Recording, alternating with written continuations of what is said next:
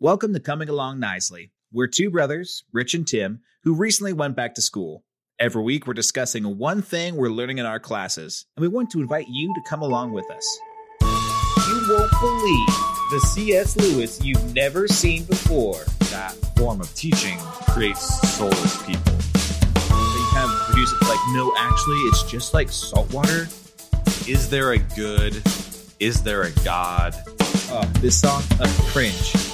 Yeah, this morning at Michael Jordan, we talked about. Oh, did you take your exams yet? Uh, I don't. I actually don't have any. I don't think I have a single exam test. I have a couple exam projects, but not tests. I lucked out this semester. Do you? You obviously have some. well i took one exam um in my spirituality class and then in my addictions class i have like a case study that i'm going to do on sunday. Hopefully i'm giving myself enough time to actually get it all done. I i think i am. Um but then yeah these classes will be over and the next ones start back up. You're 16 weeks right? Yeah, I I always forget that it's a little different for you. Yeah, so I'm we're mostly 16 week classes and we do have 8 week classes as well that are online. Those are more like if you need a math, if you need a science or just a gen general whatever. Hmm. But we're mostly 16 weeks, but so you're actually going to be taking do do you know what the other classes are that you're jumping into? Um, I'm so I'm just taking one, and it's going to be abnormal psychology, um, which sounds like it'll be super interesting. So, looking forward to that. But that starts, I think it starts on Monday. So I'll be cracking open the new textbooks and getting into that. But I'm looking forward to just having one class because two classes, it's it's been fun, but it has been a lot at the same time. So Yeah, I'm I'm looking at I mean, we're doing advising for what I'm going to take next semester and I might take some interesting classes, but I'm going to go down to 3 or maybe 2 classes from 5, which like it's I'm an undergrad, so it's obviously different and I'm doing this like full time. But yeah, it's uh even just thinking about scaling back feels really good. yes. Dude, like halfway through this semester, I've been like, well, next semester or next term, I only have one class. So we'll make it through. Um, Do you feel like but I guess with that being, Well, I was going to say, do you feel like you internalized? Like that's a really those are really quick classes. Oh, yeah. Like that's one of the reasons I wanted to start this podcast is because it's like, what did I learn? Like what what was it that I actually learned that week? I know I wrote a post and I took a quiz and I wrote like a paper, but like what did I learn? Um but I was talking to a friend of mine who's a counselor and she was saying that because I was freaking out like am I supposed to know everything by the time I graduate? And she was like no, like that's your essentially your masters is your introduction. And then after that you have supervision and you have like training after that and you actually start working with clients. And that's where like it really starts to click and you start to like learn more. I, I, I don't know. It but it does seem to go by very quickly i understand why online and masters does eight week terms because people are busy and you want to get people through the program but also like i don't know i, I don't know if i'd I like my in-person classes, the rare chances I get to take them, and I uh yeah, I think it could benefit to go a little slower. yeah. I do like in person and slower. The in person classes are slower because when I was doing online, I would just sit down on Friday or Saturday and like do all of the work for a class on that day as much as I could at least. Oh yeah.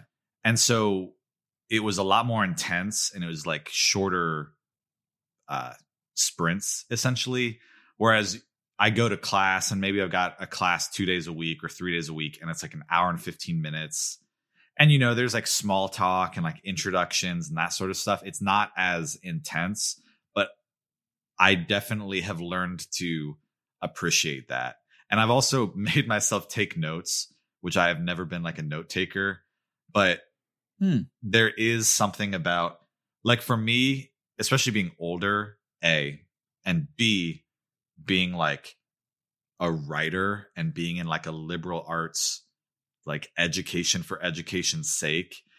I have realized more than I would have if I was like 20 that I am not going to remember this stuff if I don't somehow make an effort. Like write it down. And this too, like you said, talking about it. And these conversations are like recorded. So, uh, yeah, I've definitely learned to appreciate like actually trying to learn instead of just trying to get through the class. Get through school. Yep. That's the one thing I, I told someone they were going back to like a, or they're going to start their undergraduate program. They're like, yeah, I think I'm going to work and I'm going to volunteer. I'm going to do all this stuff. And I'm like, look, like if you care about what you're in school, like learning, like don't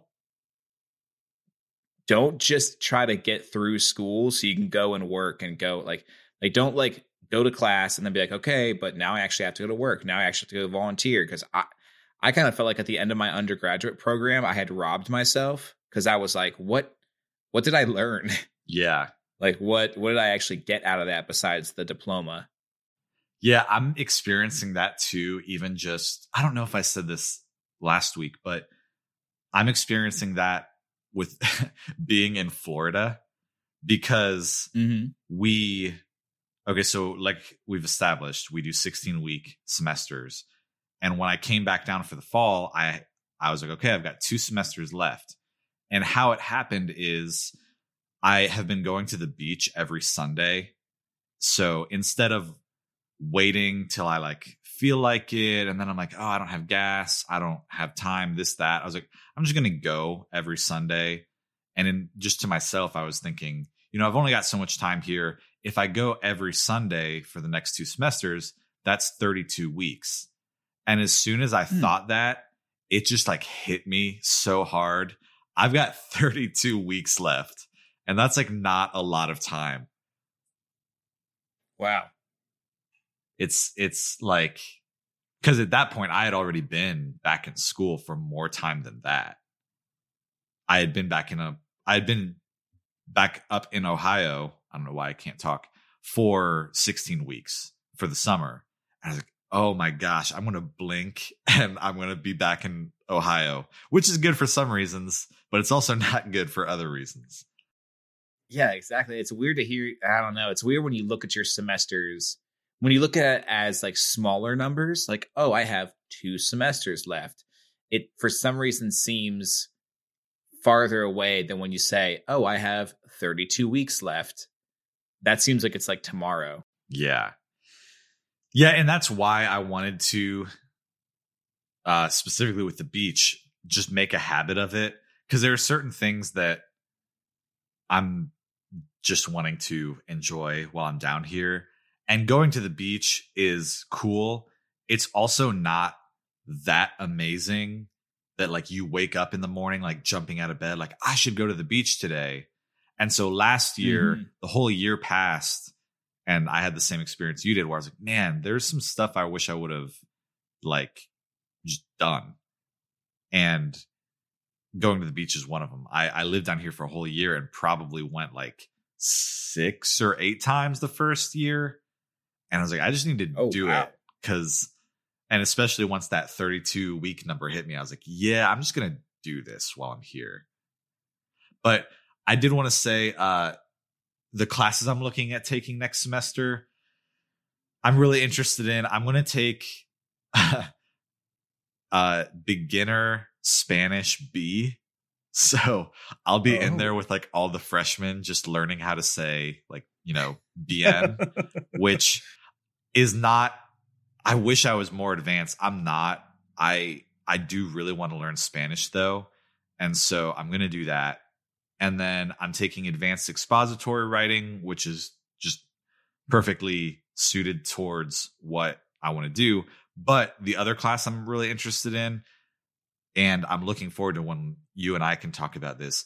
I think I'm going to take communication ethics. So, oh, yeah, this is a class that when I first came down here, I was in it because there was like a choice of two or three uh, a choice between two or three ethics classes and i picked that one because i worked in communications and then i had to drop it to take another class and i always really regret, regretted it and when it came back around to schedule i couldn't do it again and they only offered it in the fall mm. but for whatever reason they're offering it in the spring and so i don't have to take it but i'm totally going to take it uh, and it's like super in depth. And I'm pretty sure one of the books is like either Plato or Aristotle. One of them wrote a book that's just called Propaganda. And then there's like three other hmm. books. But I'm really looking forward to that one specifically. That'll be ooh, those will that'll be a crazy class to hear you talk about. Yeah. Yeah, it'll be especially because like I think there's a lot with that too that like it'll probably help me remember with counseling because there's so much dude the ethics the ethics in counseling is crazy. It's not just like oh you're gonna sit down and you can just give people advice. Tell them how to live their lives. Like be like oh if i was in your shoes i'd do this. Like th- even those phrases right there are huge ethical concerns. Mm, yeah. Like ethical. It's like you don't just go around giving your advice because clients aren't asking necessarily for it, which I know some people are like, wait, what is counseling then? um, but like, I don't know, you can do a lot of harm to people that way because people are coming in like, oh, this person's an expert. And if they're saying I should do this, even when I don't want to or feel like it's right, I, I, I gotta do it. I've been seeing a few different, I, I feel like more and more I've been seeing people like circulating videos from TikTok that are mm-hmm. essentially armchair counseling and sometimes from mm. I don't know if it's from counselors, but people who have enough credentials that they can kind of sound like they know what they're talking about. But the people who are recirculating these videos are like, this is so bad for society and this is so bad for the counseling profession because apparently they're using like some of those you know thoughts and phrases and things that I, am not as well versed in it as you would be but I, I saw one where they were kind of breaking down like here is what this person is saying that is so not ethical.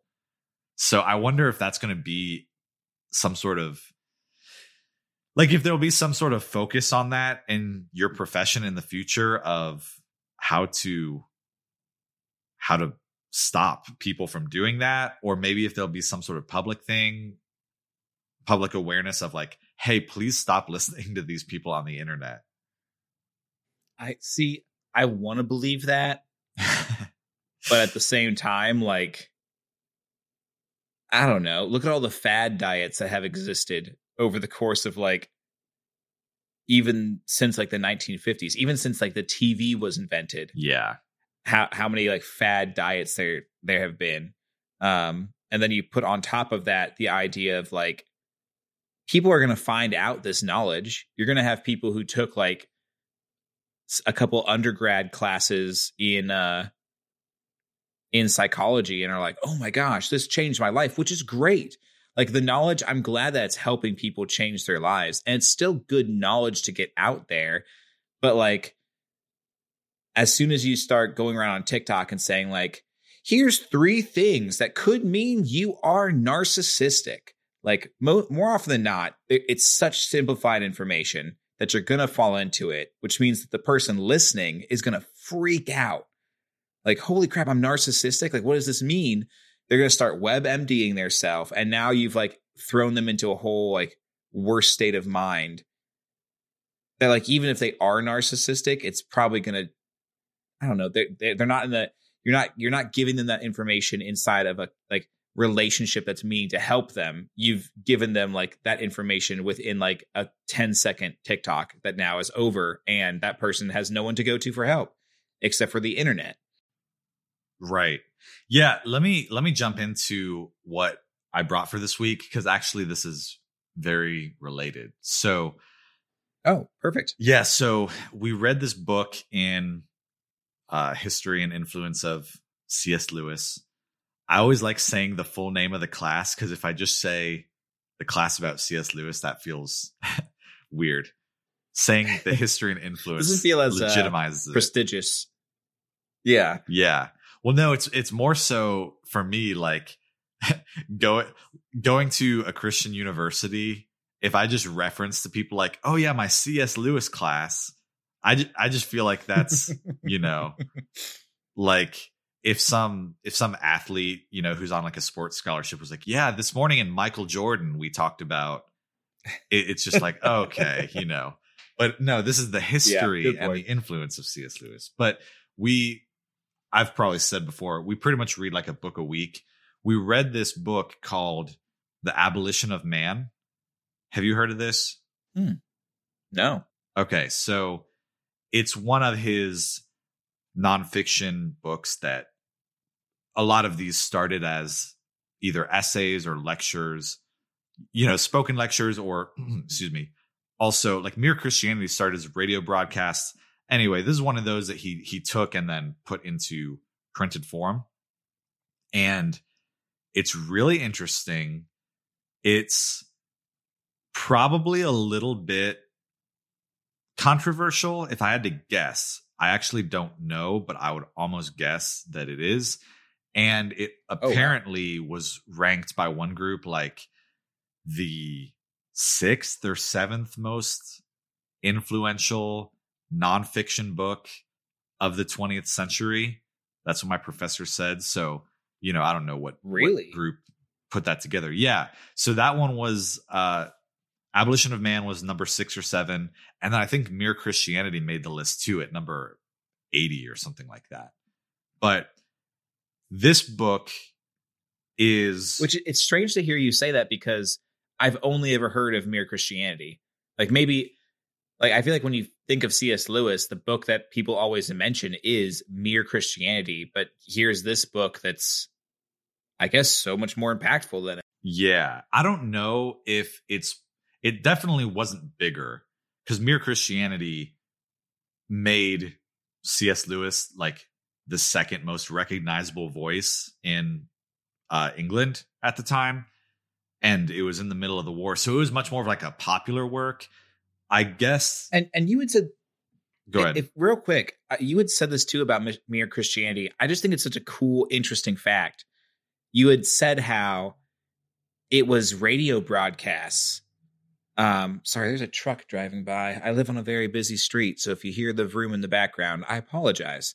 Um, but do you want to tell everyone real quick, like what those broadcasts were from Mere Christianity? I just think it's so interesting if you don't know already. Yeah, so the war was going on. I want to say World War II. He also fought maybe in World War One. Anyway, World War II was definitely going on for Mere Christianity. And the BBC asked him to give these radio talks, I guess, to encourage or give hope to people, talk about positive things in the midst of you know the war. Uh obviously like i mean london was getting bombed and stuff right? So it was it was pretty Yeah. crazy times. So he started doing these and he must have been known enough that they asked him to do it in the first place but it it became like a popular you know stranger things or like serial the podcast like it became one of those and so he kept writing more and more stuff and so Mere Christianity is, I think, three books, and the first one is more more similar to what we'll get into with the abolition of man. It's more, I guess, uh, philosophical. You know, like, is there a good? Is there a God? He starts very broadly, and I, I guess he does sort of get to Christianity, but it's it's a very philosophical approach. And then I think book two is what Christians believe, and book three is how Christians are supposed to live. But he was he was, I think, a little caught off guard. Like he had to keep producing this content because it, it blew up so big.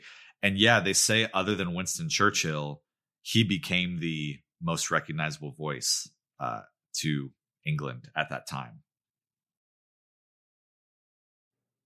which is just crazy.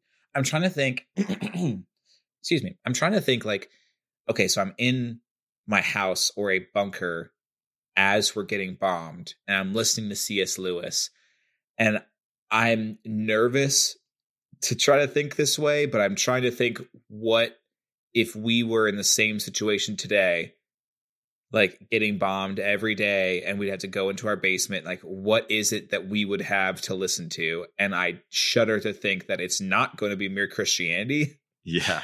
And it's probably not going to be anything near as good yeah i mean who knows i think that that's probably true but at the same time when covid hit and like the I'm talking like the early days, like before lockdown when COVID hit. Uh, and we thought like we didn't know, you know, if a if a if half the population was going to die or anything. Uh, we did right away see a lot more people going to church or then obviously watching church online once lockdown happens. So you never know. I I think that and Lewis is is good at this his writing style is very like he starts with a problem and then gives a solution. So he's very much like, hey, here's reality. Here's where we're at. Here's the way things are. So what are we going to do about that? And so it kind of met the moment. And so maybe I mm. I think the same thing could happen today.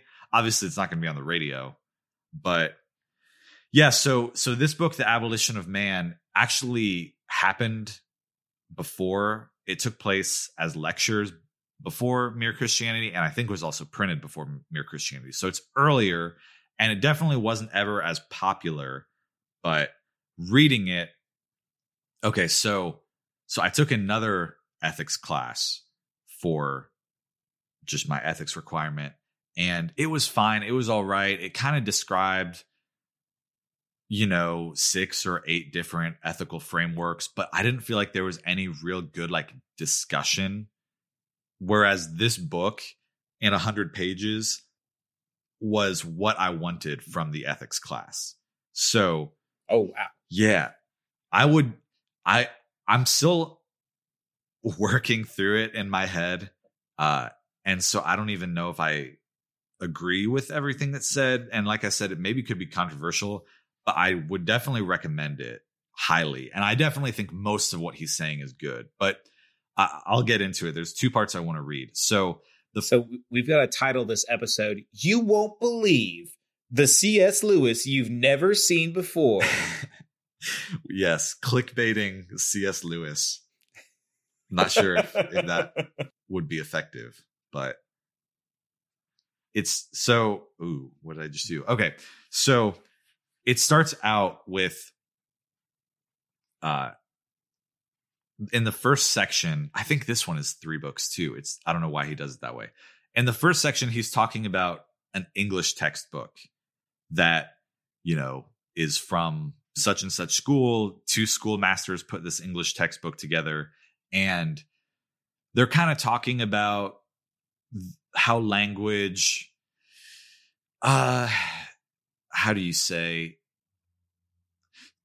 essentially what they're getting at in this English textbook is if you see something that is really beautiful, if you see a mountain range and you say, "Oh my gosh, mountains are beautiful. Mountains are spiritual."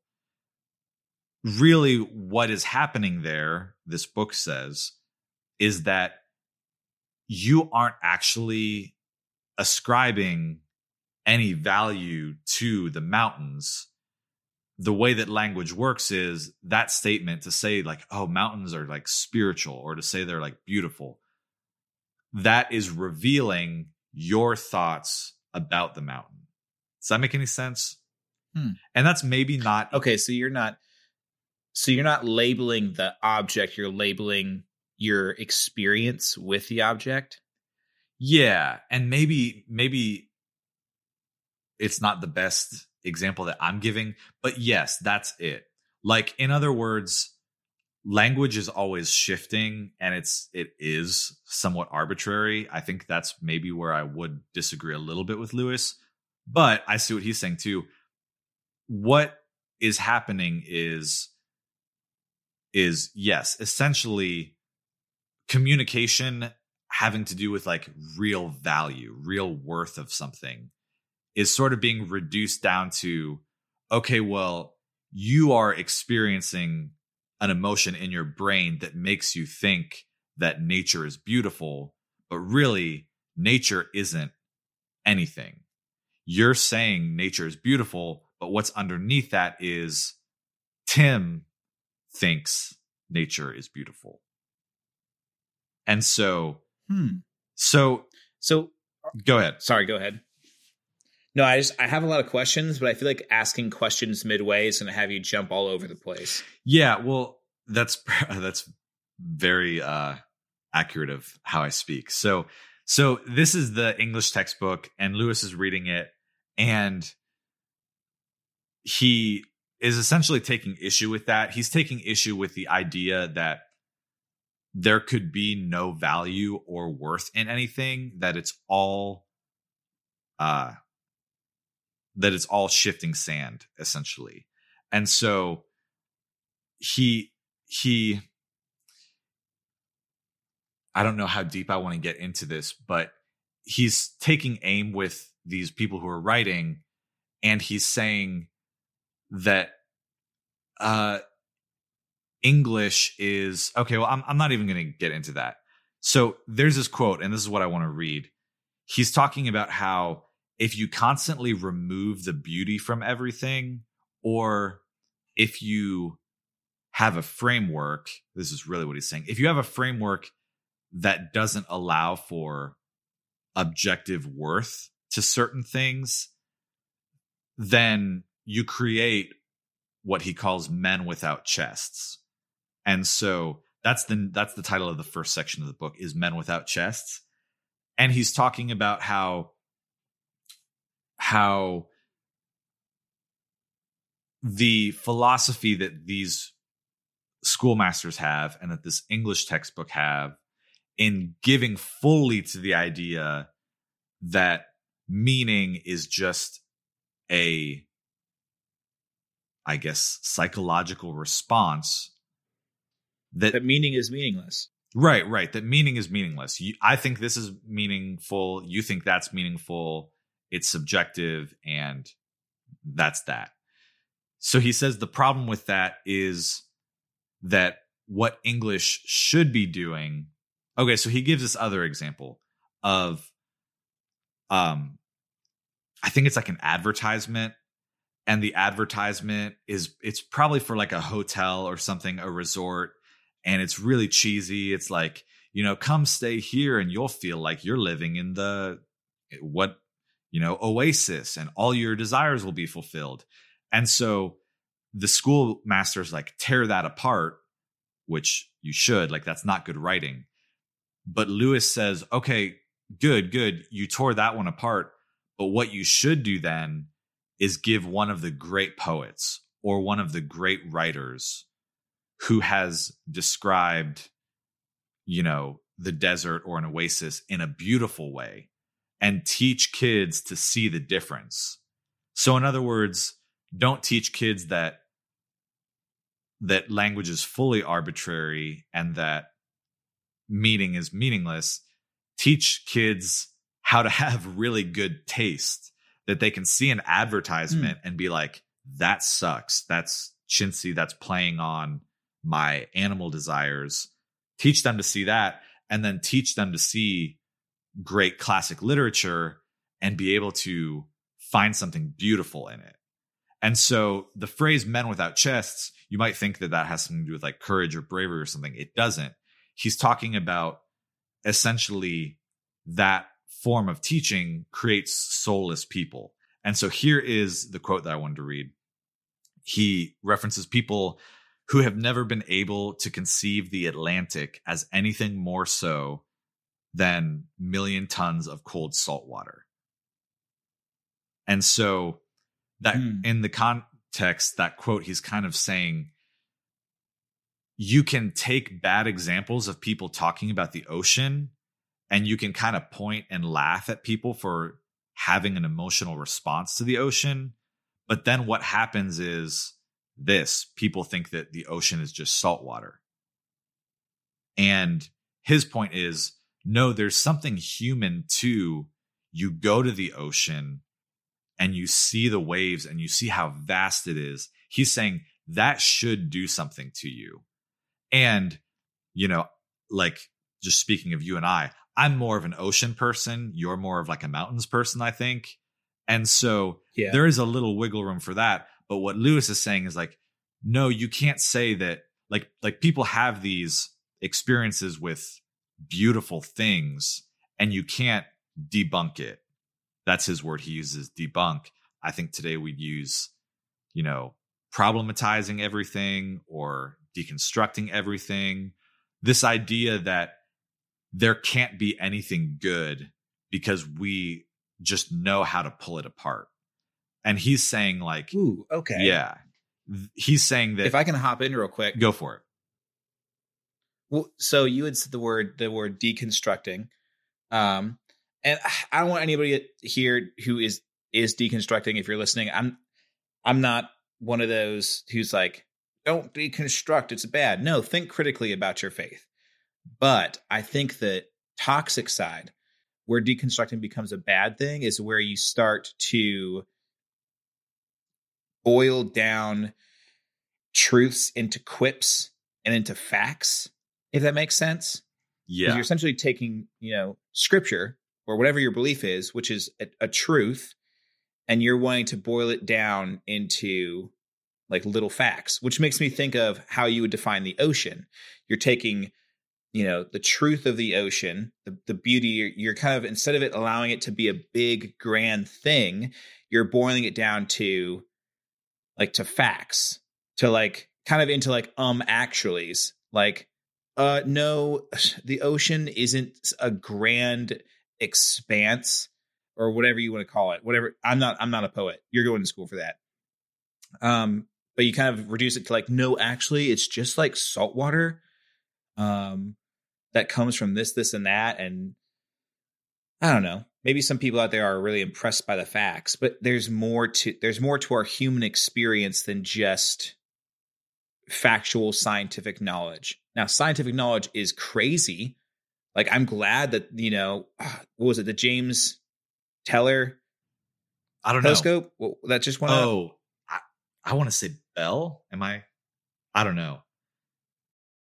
Maybe, but like being able to see pictures of galaxies that are as numerous as stars is crazy.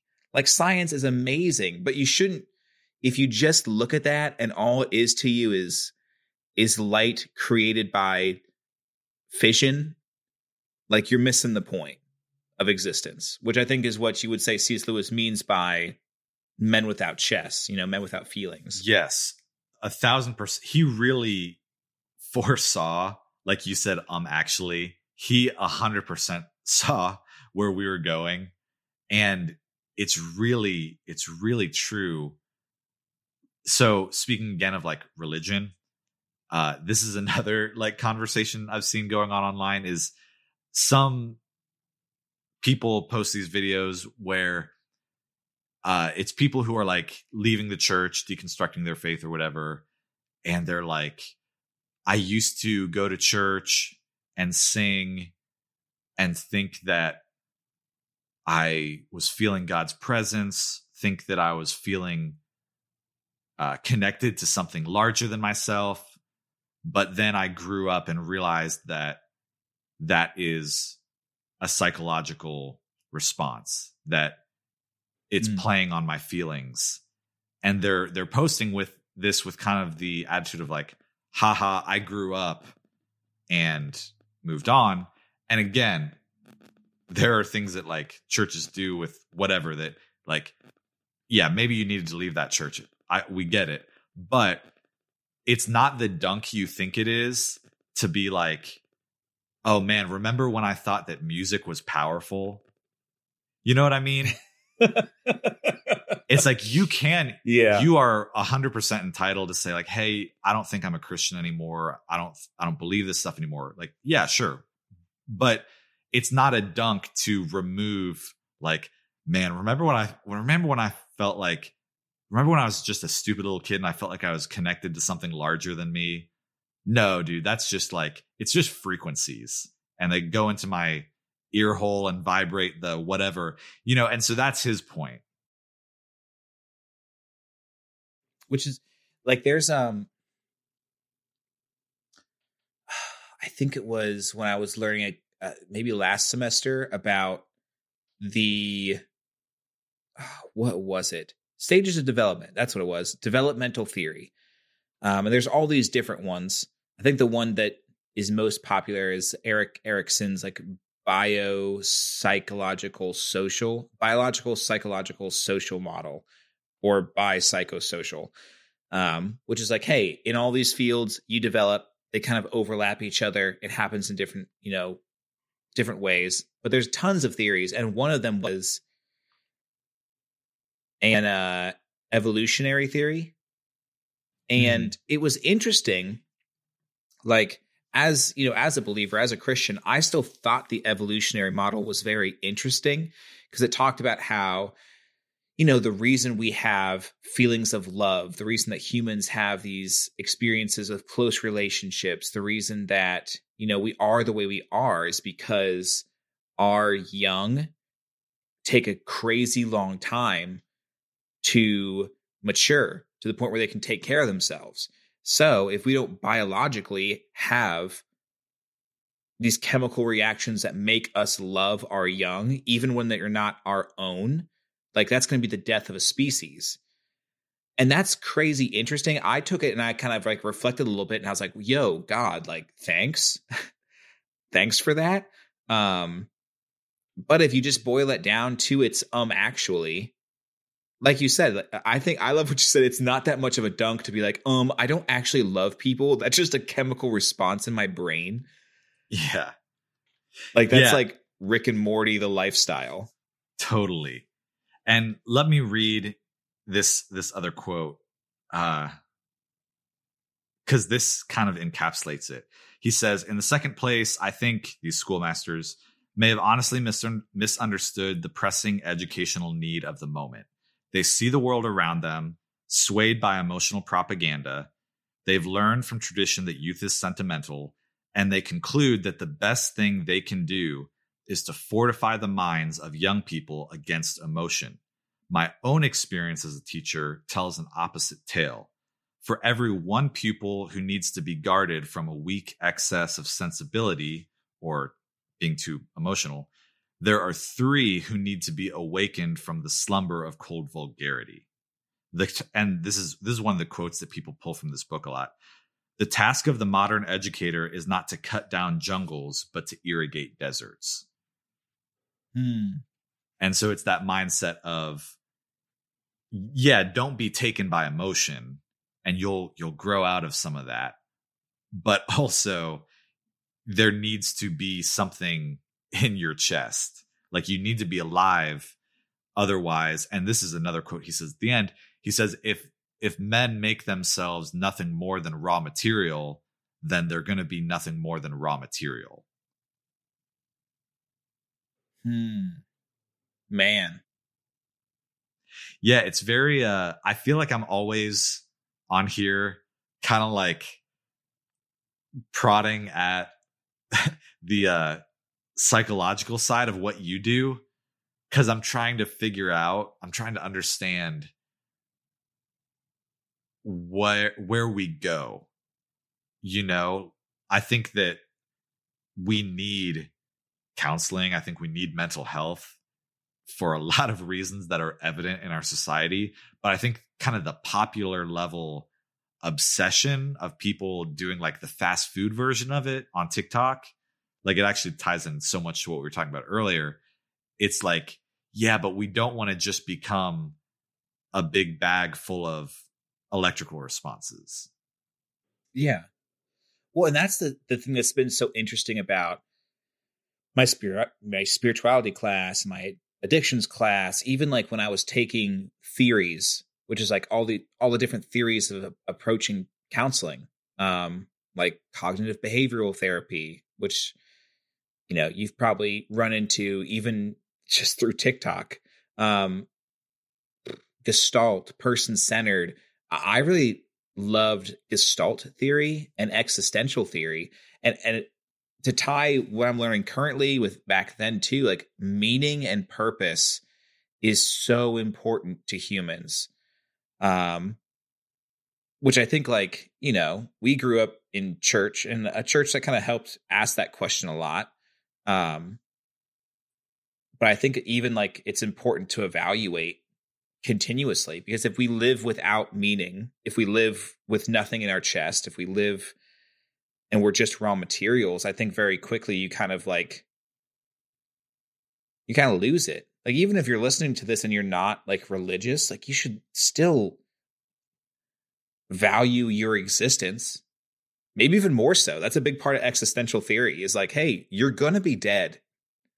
So if you just look around and this is just atoms and it's meaningless and it's just going through the motions and it's just everyday life like yo dog like the timer's like ticking.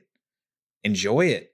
Find someone who you can commit your whole life to or find a group of people who you can't live without because of the way they make you feel and and don't like give up on that. I, I i don't know. I think a lot of counseling is you're kind of just this is so cliche i hate that i'm going to say it. You're kind of just a hope dealer. You're just you're just slinging the hope instead of the dope. Um but i think it's i think it's really true. Like addiction recovery alcoholics anonymous is hugely successful. What are they? They are overtly spiritual. Yeah. like they they tell all their people like hey spirituality is going to be how you get through this. Whatever your connection to a higher power or higher like meaning is is going to one to one correlate to your recovery like people can come in and not have a higher power belief. Like that's fine. It still works for people who are atheist or agnostic but it's going to work because they still have spiritual practices like meditation like meaning making and journaling and like it's it's a hugely spiritual process. And i think that you know that kind of um actually living without being able to have time to encounter spiritual stuff like like mountains or oceans.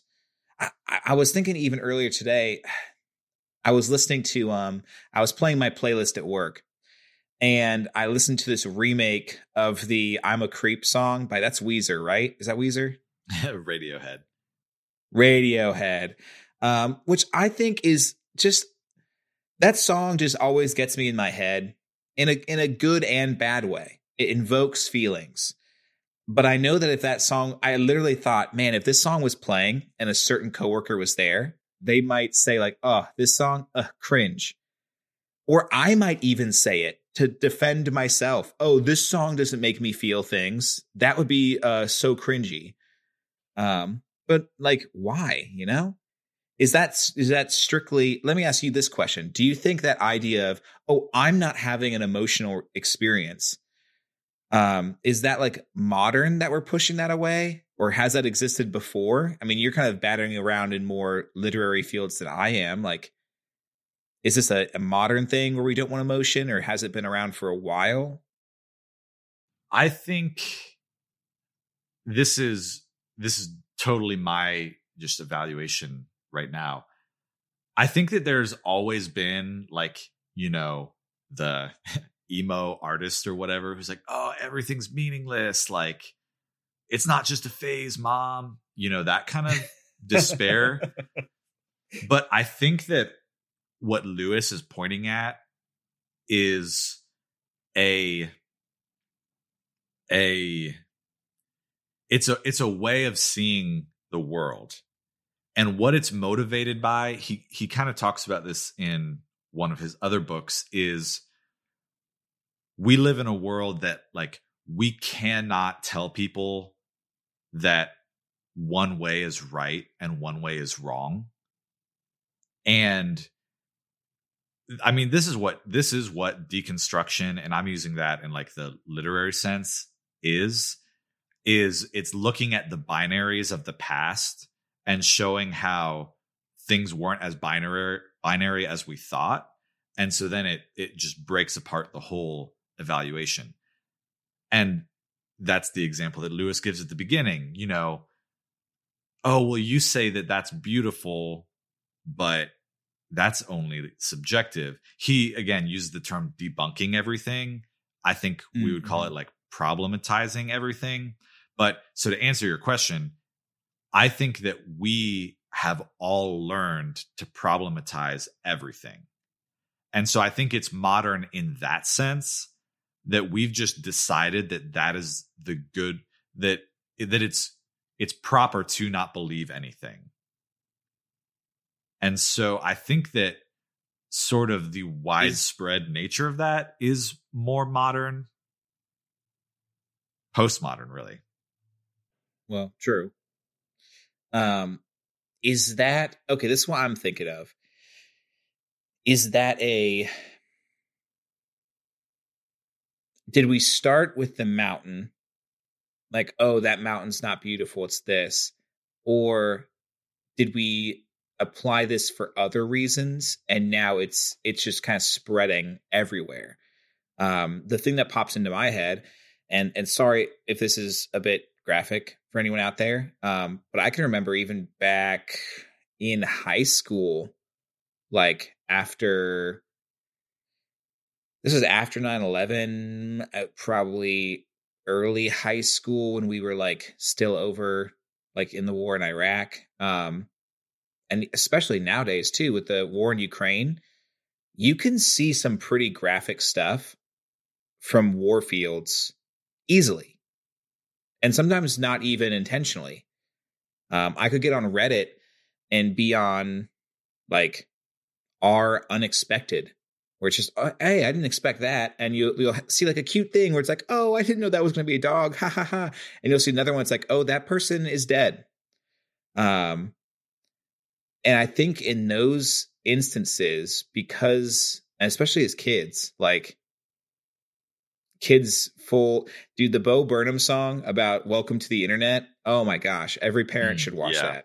that. Um but it's uh do you kind of you, you said earlier that cs lewis said something about like if you make if you remove like the meaning from man or if you make man just matter is that what it was? Um raw materials yeah. raw materials. If you make man just raw materials that that's all he is. I i can see how because of the stuff we've seen um and even this is kind of you know where a lot of people got poked and prodded during like George Floyd's death and Breonna Taylor and um, Trayvon is like, hey, if we look at these people as just raw materials and remove the emotion from them, which is seen as like a good logical thing, like, oh, that's not a person who's like getting killed in war. That's just a statistic, a casualty. Um, does that then eventually spread back into everything else? Like we might use it initially as a survival mechanism for ourselves to keep ourselves from being, getting uncomfortable. But is that where it eventually then spreads into our ability to make meaning elsewhere? And and maybe it's not even that those things are related. Maybe it's connected to something else. But I don't know. Just tossing the old idea around. Yeah, I, am not sure I, I 100% followed part of that, but like two examples I can think of. Here's how I see it play out. And one is large scale, one is small scale. So you see uh you see for us like a war take place after 9/11 on certain pretenses and certain emotions that we had been attacked and then you know, for me at least, because I was just literally a little kid uh, when it happened, you grow up and realize, like, oh, there are some other factors at play. Like, there's a whole lot of oil, you know, on the table. And mm-hmm. it kind of maybe seems like some of our allies, like, were involved in this and we haven't fairly uh, addressed them. And so you see things like that and what happens is like those might be, you know, perfectly fair, valid things. But then the next time there's a war, you think that there cannot be a right cause. Mm. Like there Mhm. can't be a just cause because you you have this idea in your head that everything's corrupt, and then that can that can get down to the granular level of so okay so i was watching one of these videos on youtube where it's like scamming scammers you know? So like this guy like Oh, pretends to be it. an old gullible lady. Yeah me too. Um Yep.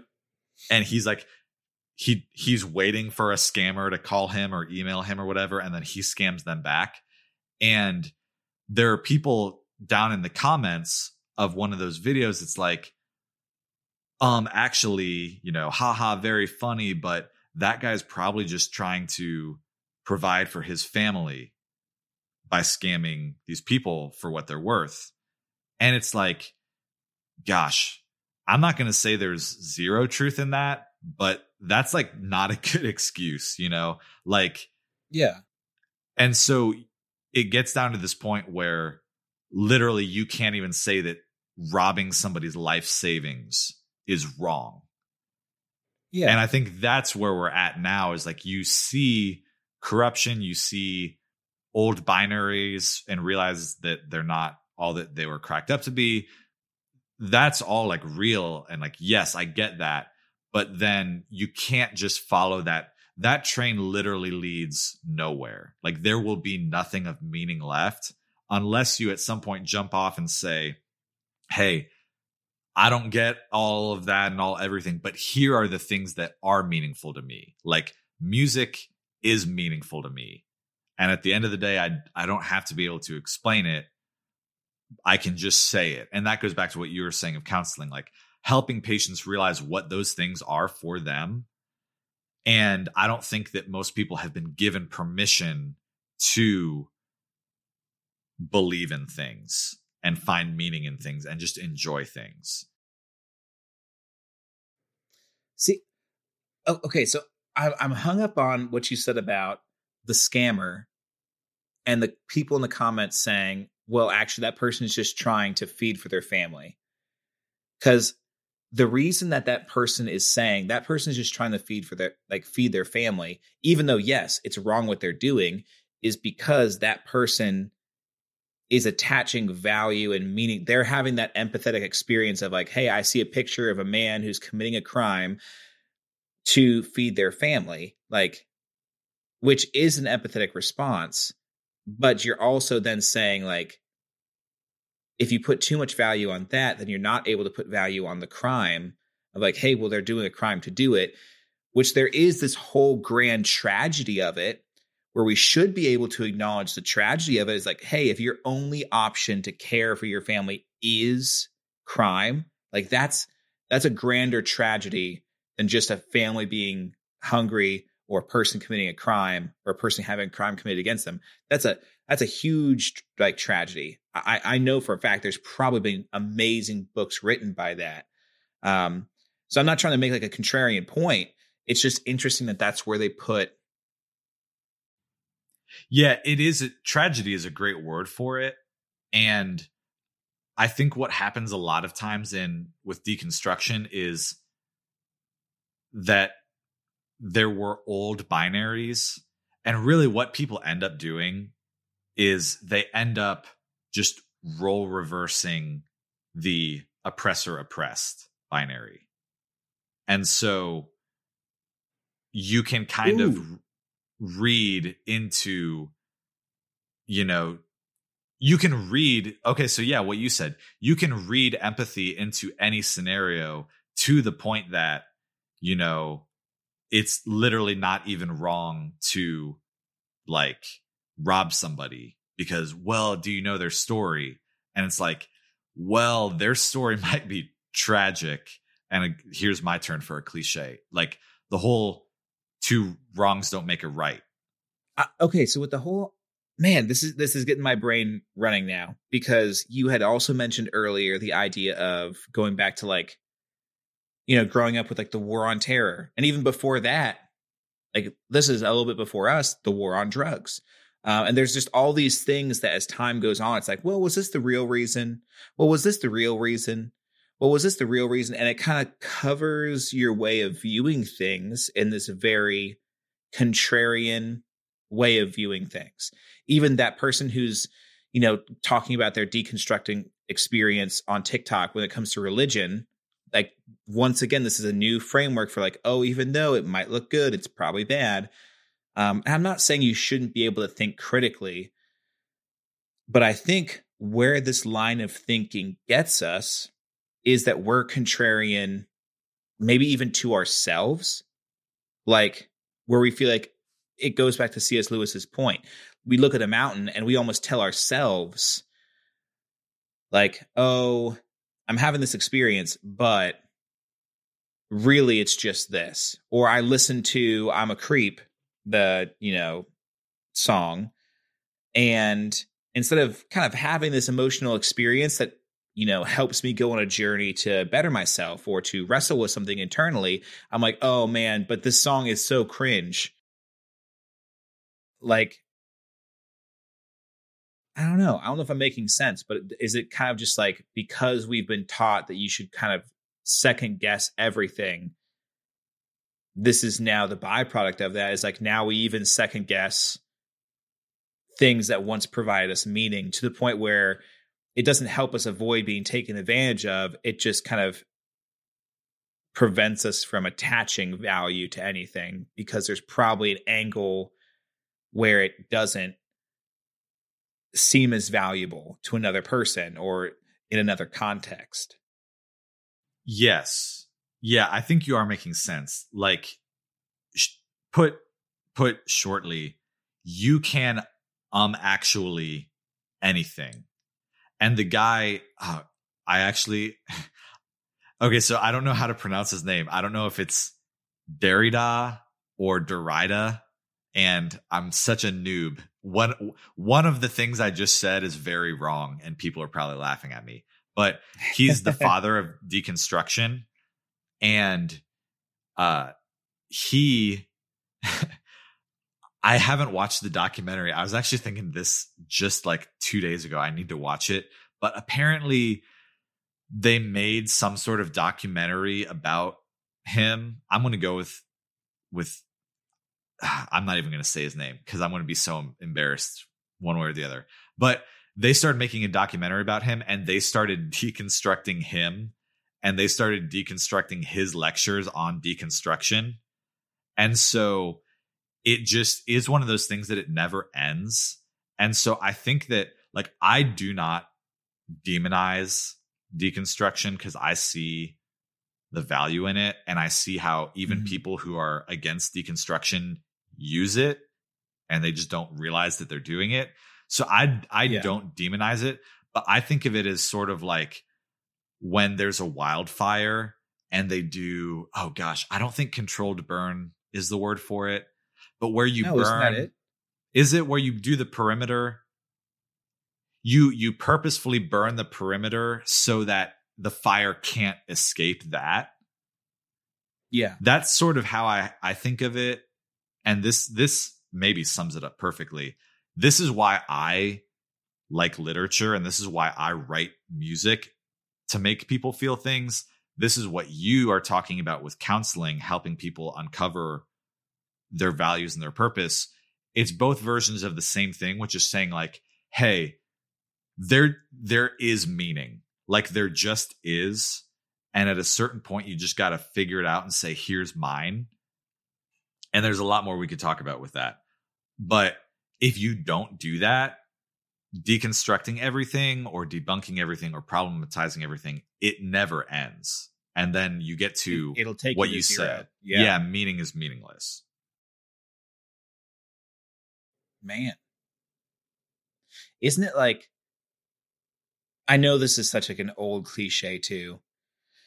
And to our aunts who are out there listening to this podcast because our mom sent it to them you're not even going to know what rick and morty is but i find it so interesting how like that show got so popular looking and kind of setting up characters who were terrible because of how zero summed out they got with life. Like life is meaningless.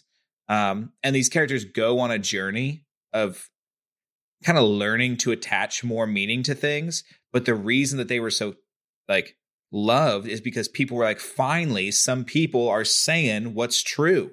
It is all meaningless. And so they became like heroes at the beginning of their journey instead of like as they go through it. Um, which I think is just kind of, I don't know, crazy. It's like our, our society's looking for people who get it. Um, so let me let me add to that. That show it starts out and it pokes fun at a whole bunch of things and it has this nihilistic bend to it and people mm-hmm. that resonates with some number of people but then that show grows and it becomes like a cultural phenomenon and then you're left if you adopt this worldview being like dang another one ruined you know? Because now this little show that was like us against the world or us against you know us and our belief system has ascended to the point where now it is the bad guy. Does that make any sense? No yeah. Yeah. Like that's which i wonder that, with that too.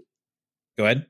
Uh well that's that's the thing that happened with uh this guy is like he's he's the little guy and he's he coins deconstruction and he's doing all these lectures but then it becomes so influential and it, it, it always becomes the snake eating its own tail. But anyway you you mm. go ahead with what you're going to say.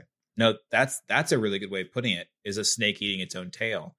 Um which maybe there's even like an idea to the concept of like original sin in that and like sin itself or or evil or whatever you want to call it. Is it just takes things to the point where it just consumes itself like lust just consumes another person and consumes you in a process. Addiction just addiction, you know, breaks down your own body as you're trying to enjoy itself and tells your body that you need to live with it. Like I don't know. So that that's an interesting thing, but that wasn't even what I was going into. Um, what I was going to go into is I think the other thing with the ability to um actually everything and have this nihilistic view that like nothing matters is that we do still think that some things matter. Um, like there are still things that matter to us, but those things become so hyper focused when nothing else matters. Once again, this is all theory. I'm not like I'm not in politics. I'm not in philosophy. This is just where this conversation has us kind of talking at this point. Um, but like I'm thinking of this in like a political sphere nowadays. Um, where like what I was saying earlier, where like maybe as a self defense mechanism, it should be uncomfortable to see somebody else hurting. So I tell myself that that person, I don't want to get too attached to their story and see the tragedy in it. So I, I rationalize it as like numbers or just makes sense or they got themselves in that position, whatever. Um, and we start doing that all over the place, no matter what side of the spectrum you're on politically or viewpoints or whatever. So now that we're able to remove the value from the other person by um actuallying them or deconstructing their viewpoints or deconstructing them as an individual, it makes it that much easier when we do have a disagreement for it to be such a huge deal because we've almost removed their value from the equation question mark yeah, I think so. I definitely see it play out in politics.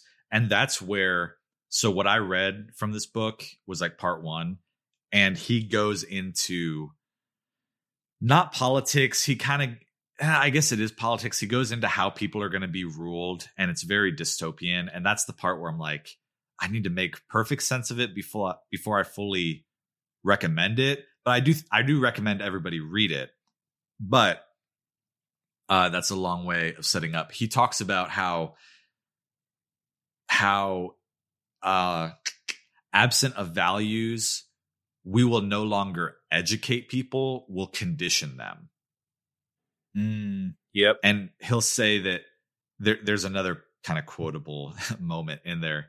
He talks about what used to be propagation becomes propaganda. So, in other words, we used to pass on to our kids hey here are the things that are important in life like take these hold hold tight onto these and live your life versus like conditioning people with impulses because that's all that we really think they are now and the reason i brought that up is is cuz you brought up politics like i this might might just be me i see this so strongly that nobody on either side believes in anything they've just been conditioned at the things they don't like and they've been conditioned at what to say when the other team is brought up. Yeah. Like I know it is really cliche to say like oh people are just talking beside each other, but if you actually would like transcript political conversations, you would see that people are talking about people's responses to each other are totally irrelevant of what the thing that was said before was, you know?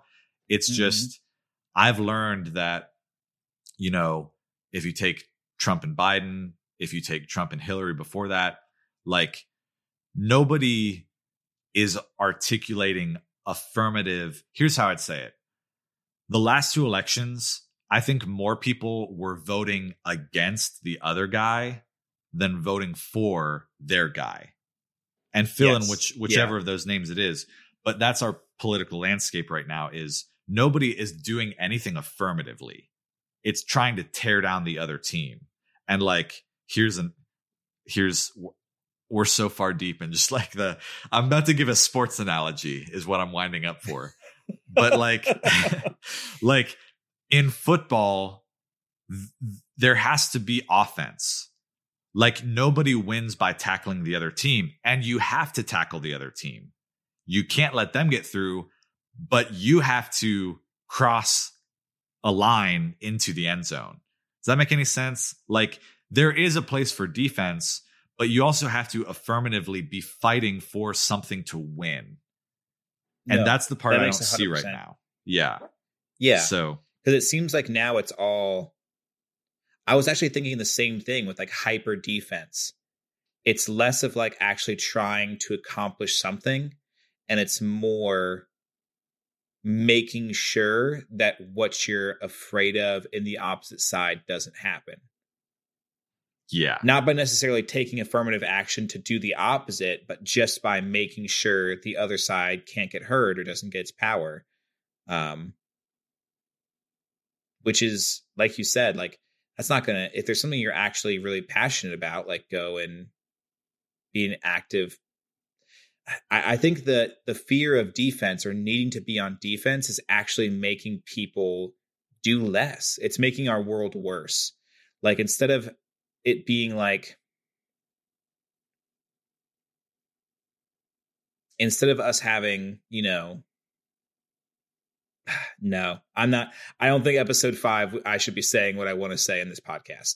But essentially, essentially, what I will say is, is if you are afraid of something or if there's a picture of the world you want to see go and do that thing um if you if you want the world to be a better place if you want to stop the evil from existing in the world start by giving a pie to your neighbors and you know going and volunteering somewhere that meet that like values that that could use the volunteer work a soup kitchen or or go and deliver meals to homeless people in your area or go and join the Amish and building a home for someone, whatever makes value to you, go and do that instead of sitting at home and watching TV and feeling the defense reaction of I don't want the world to be this or or getting on Twitter and and doing all that. Like it's not accomplishing anything besides making us more hyper afraid.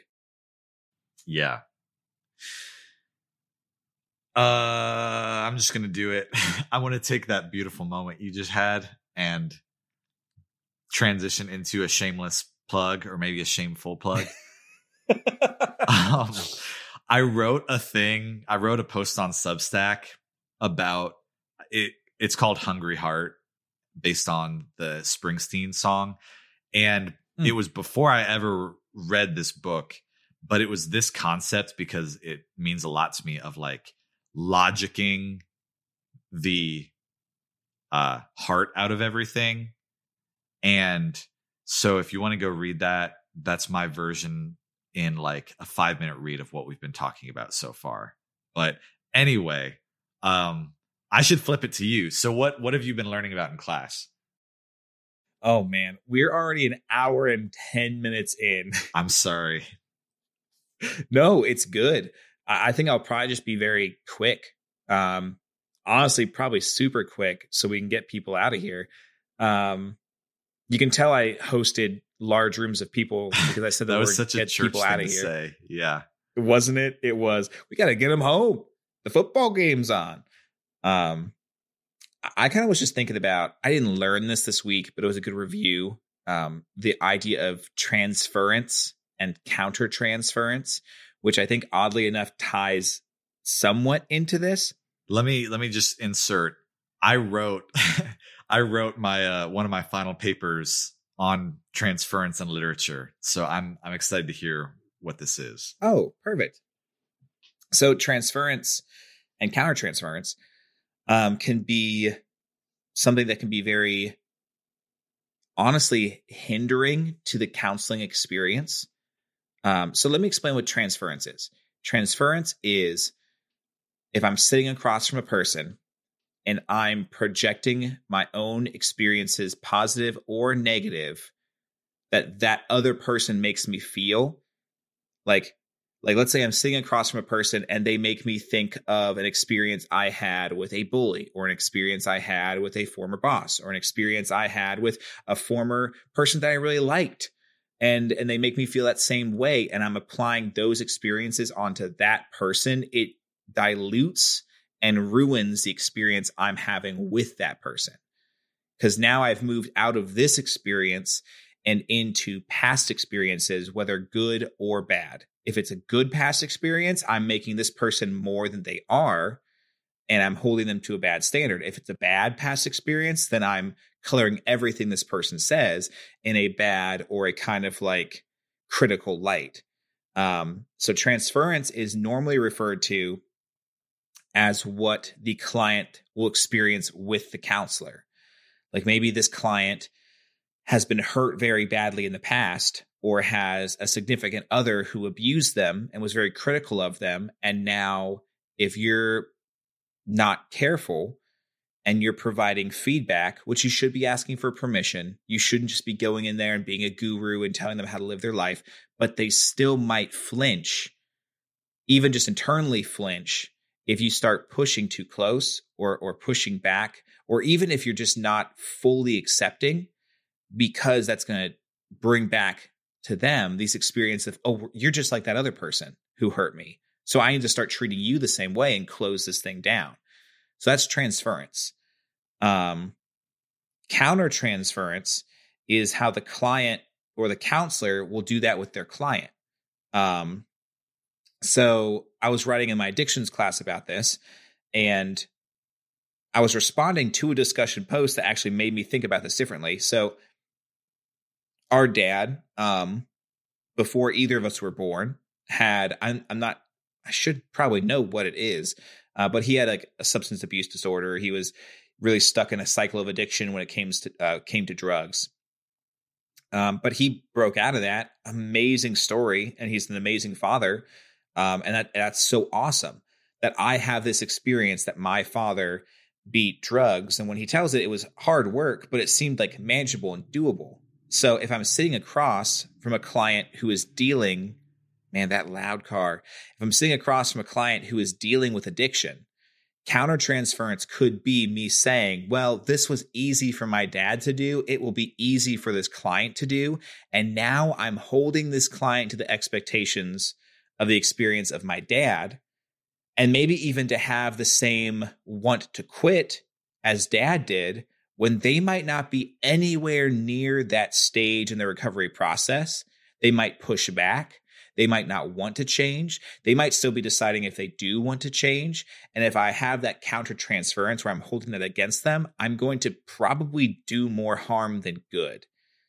Um, Or maybe you have a client, you have a friend who you feel like you failed to addiction. Maybe you had a loved one who passed away because of addiction. And now you see that same, now that same feeling of failure begins to bubble up in your own heart when your client relapses or when your client seems like they're not committed to recovery, you start feeling that same sense of fear of, I have to get overly involved. I have to make sure I can do whatever I can to help this client. And you start overstepping your bounds and still ruining the counseling experience.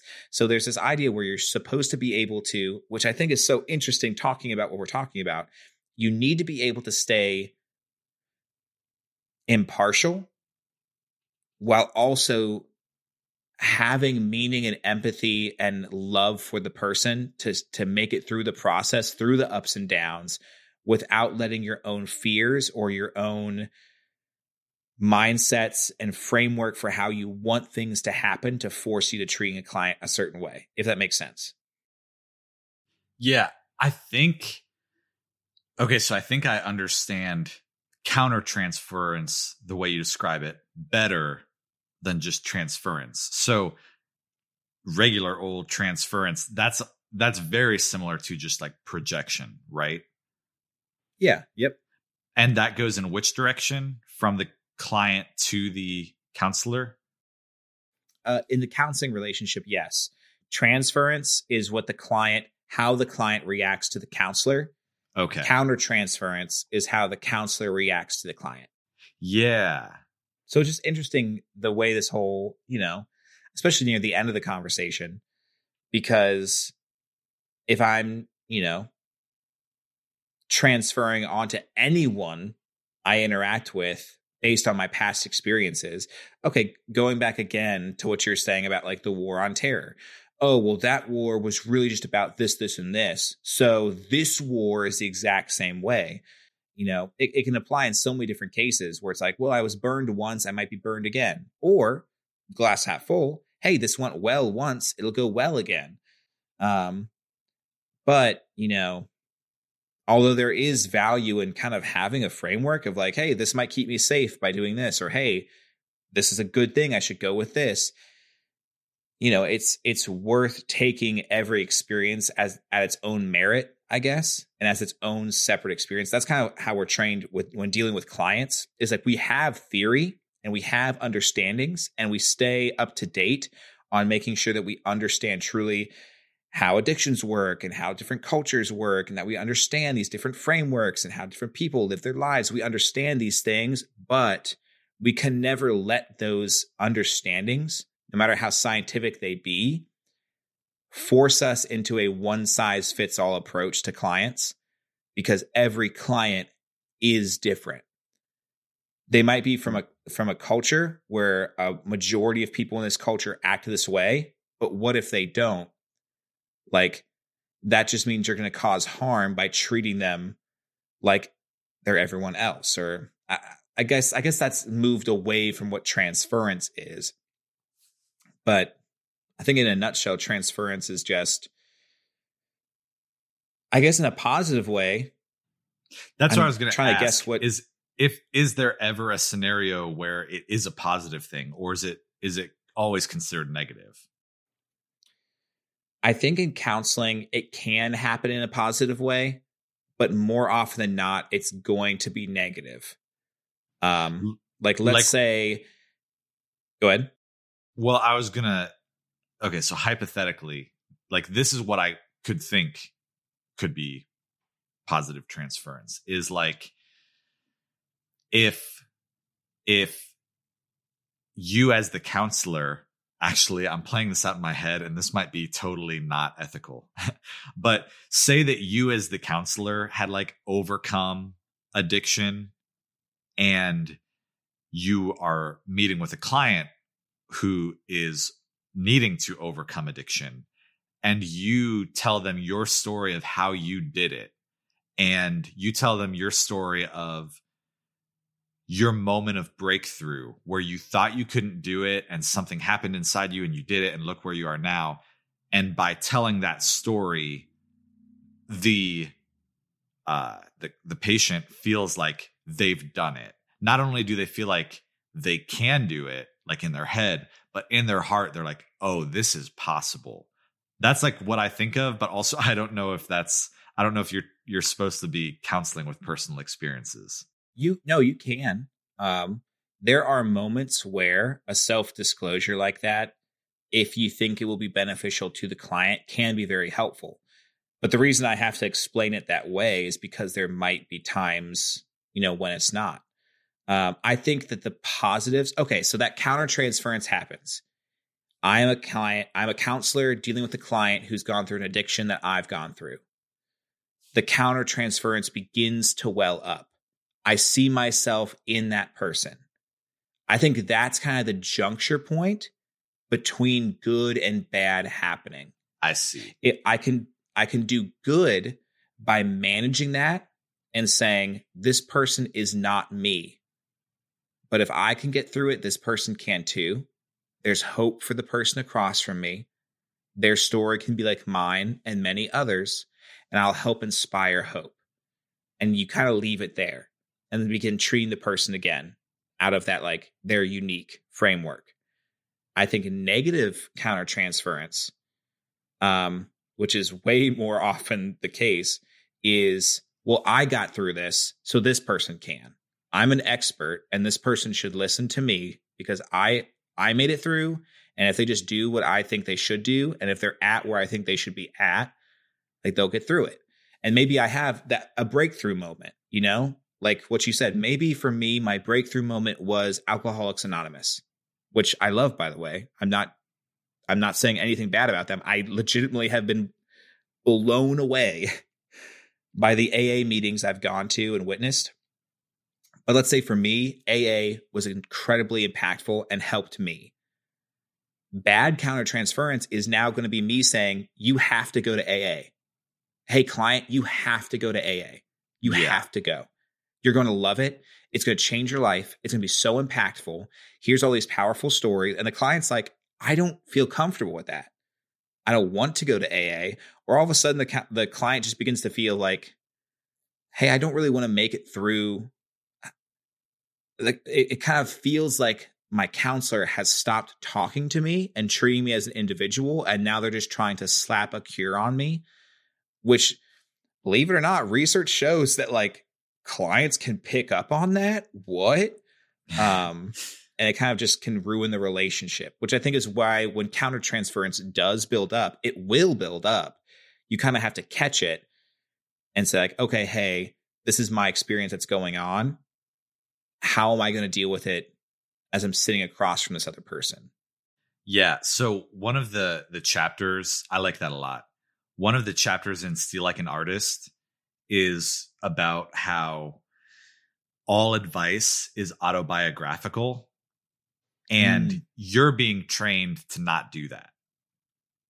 You're being trained yes. to give advice on the merits of good advice, not say, you know, like when I think all advice is autobiographical, um, like I remember, okay, so one time I remember being like in the youth room at church and some, just some random student did this. So like nobody is, is going to know who I'm talking about, but they were talking about like how God can deliver you from anything, even like a porn addiction.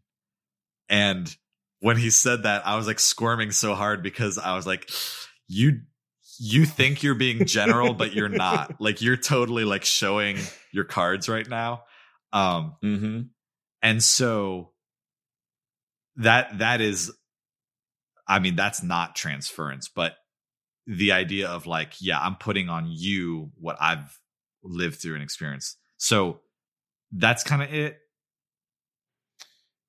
Is yes. that it? Okay. I'm, I'm, trying to think of if that student, the way that they shared that, that that might have been counter transference. They're saying to somebody else, "Hey, God can help you like He helped me when He helped me with porn." Um. So that's kind of, I think that would be an example of counter transference. But I think the way you defined it there is 100% like accurate. It is essentially advice. It can turn into this is my experience and what I know and how it works best. And I think why we're being trained to not give advice um, and instead to I think it's even a step further. It's not just giving advice based on the merit of, you know, what is good advice. I think it's like giving good advice to a specific person in a specific case. Because you could give good advice to someone like maybe you're dealing with someone who is not at the stage of change where they're actually motivated to change. Mm. And you're loading them up with books, you're loading them up with oh if you read these books and if you journal and if you start taking a tally of your of your change and if you start doing all these things and find a sponsor and all of a sudden this person who's not motivated like they're not to the point where they're personally motivated to change now feels all this extrinsic pressure to change which is going to make them feel a lot of stress and a lot of anxiety because maybe they don't even want this yet and then they're going to fail and they might just drop out of counseling because mm-hmm. they're like you you gave me good advice that didn't meet me where i was at and it actually made me fail and feel so demotivated that i quit so it's like there is uh, pre-palliative maybe? Okay sorry i'm mumbling to myself. Like even in addiction treatment one thing i saw is there's stages of care um what uh, i think i think it's like I, I could be butchering this but the first stage is like pre-palliative care and then it's um stabilization and then it's recovery and then it's maintenance i think is the four stages i could be wrong but the first stage, like pre palliative, I really hope I'm saying this right. I feel like I'm butchering it. That whole stage of care is acknowledging that the client's not really ready to change. They don't see their addiction as the main reason that they're in therapy. So your goal is to maybe motivate them to change. If you see a window of opportunity, you don't force it because your main role of care is just to keep them connected to the care process and to organizations that can help them to change when they eventually have the inspiration to do it themselves. And through like motivational interviewing and tools and techniques like that, you can still inspire change and help lead them to it. But if you during that stage say, you know what, what you really need to do is fix your addiction, which is good advice, they should.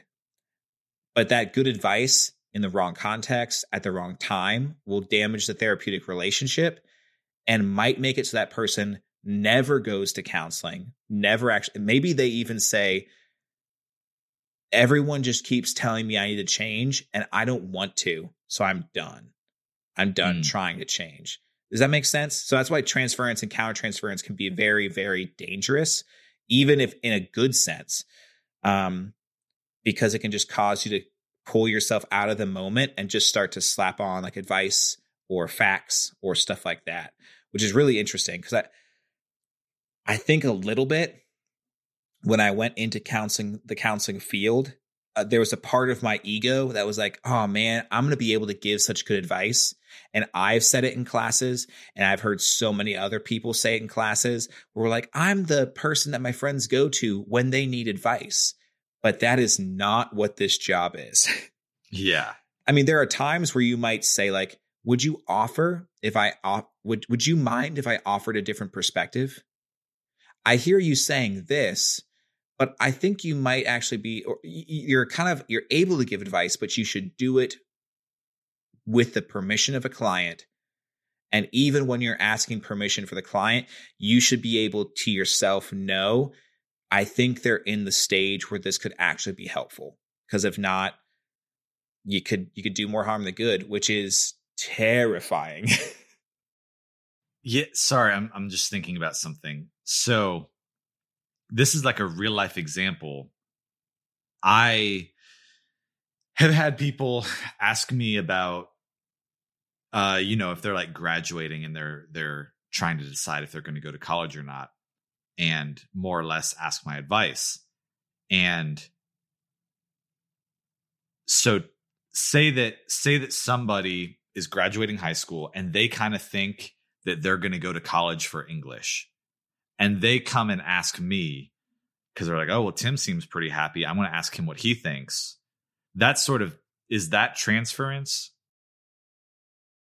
I don't know. I don't know if that necessarily is. That might be more just seeking advice. I think transference would be that person who's seeking advice from you. Um, there's someone else in their life who they viewed as maybe it's a dad or maybe it's their own brother, maybe it's a teacher. And as they're asking you for advice, they're framing you up in their mind as that person. Yes. Yes. And so they're looking for like your yes isn't just your yes as Tim Knisely, who's going to college at SCU in Florida for an English degree. Your yes is people who are older than me know better. People who are smarter than me, people who I perceive as smarter than me, know what's best for me, and I should do what they want. Okay. Yeah. Yeah, it is very uh even in literature. So the reason that I wrote my paper on transference is because I was really fascinated by it and I I was fascinated but I wasn't sure if I was grasping it right. So I was like, well, if I write a paper on it, then my professor will correct me if I'm wrong. And I don't think he gave me like the kind of feedback I was looking for. So I am still a little bit grasping at it, but it is very interesting. It's not that far away from like catharsis either. Yeah, it's I think it's very similar. Okay, so maybe this this might be transference. I've mentioned the song Creep several times. When I listen to Creep, it takes me back to middle school, high school me, when I really wasn't happy with myself and when I would have used that word to identify myself. I listen to that song and I apply onto that song my own filter. I don't even know if that works. No, that's not it because that no no no. What creep would be would be the popular kid who is always perfect, nothing wrong with them, listening to that song and feeling like a creep. That would be transference. Ah, yes. Because like in yes. literature, what it is, and this can happen with the good guy or the bad guy, but you know, you're reading a story about uh, sailing the seven seas and then you beat the pirates and you walk away feeling like you just won a battle against the pirates. Like that's what it is mm-hmm. in literature. Um, yeah, it, it is a little hard to pin down for me still. And I think they might be different. I'm Similar sure enough that you could use the same word, but different enough that you start to get into trouble when you try to make the correlation to to one to one. Yeah, definitely. And also, like I said, uh, because that paper, I'm only like 60% sure I know what I'm talking about. So with reference to literature. That is really interesting though, because I know that that was a that's a thing about Dungeons and Dragons too, that people quote as being so powerful. Is it's not like you and Ned and Isaac and Ty defeating the dragon and saving the day. Like from a board game perspective, like you roll the dice and you did it. You have this like shared experience of like your characters in this crazy like you see the picture in your head and i think that's why that that game can be so powerful to so many people because it's not just which some people are going to be like, wow, game, a bunch of nerds. But like, that's the same reason why uh, the last Indians, or I'm sorry, the last Guardians, I'm sorry, Guardians Yankees game sucked. I wasn't out there on the field playing, but when my team lost, I felt as if I was out there with the team. That's why I stand and cheer. That's why, because I'm putting myself in that that same sphere. Mm-hmm. Yeah, did you know that when your team loses, maybe this is a fun fact to wrap it up on.